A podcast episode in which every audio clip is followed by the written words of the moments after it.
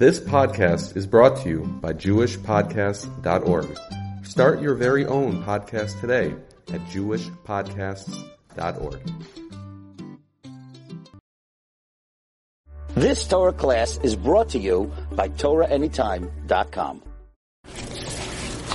Can a person change? We ask ourselves, can I marry someone who I like physically, but something's not up or amiss with his emotional uh, uh, capacity or his midos or his, his character? And here's the answer. Many people want to be accepted for who they are, but have trouble accepting others for who they are. They'll make excuses for their own deficiencies in weight or sloppiness or patience or lack of productivity, but they're unwilling to tolerate or forgive the flaws of someone else. They don't mind having mistakes or flaws within themselves, but someone else has to be perfect. Don't ask your husband to stay calm and relaxed if you're always yelling. Don't expect your wife to look good and keep in shape if you refuse to exercise. Don't try to put standards on someone else that you don't maintain. You can't change the other person. You can only change yourself and your reactions to the other person. If a husband can't keep his stuff clean, his wife can berate him all she wants. It's not going to happen. You can only change your own actions, your own responses, and your own attitude, which hopefully will affect the actions and attitude and responses of your spouse. Love is not just a feeling, it's an action.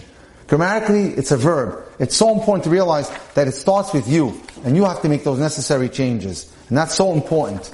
Let me close with an incredible story about an, uh, an individual. Mrs., Mr. Abramowitz endured many difficulties during World War II, and eventually wound up with the Mir Yeshiva when it ran away from Lithuania and made it to Shanghai in China.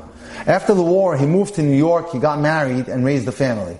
All through his married life, his family never saw her to make any preferences regarding food. He ate whatever he was given and he ate very fast.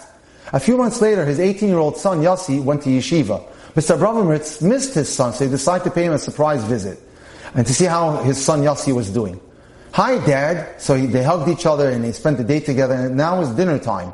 And so Yossi took his father back to his dormitory room where he was going to make his father dinner. And he says to his father, what do you want for dinner, Dad? His son asked. Whatever you're having, is elbow macaroni okay?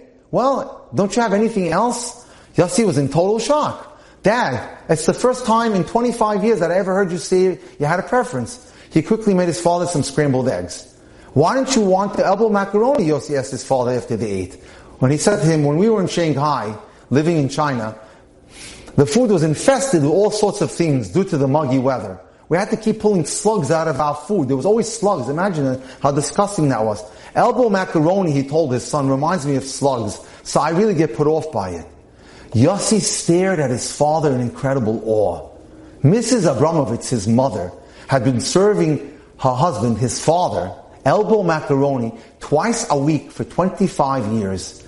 And Mr. Abramovitz had never uttered a word of complaint.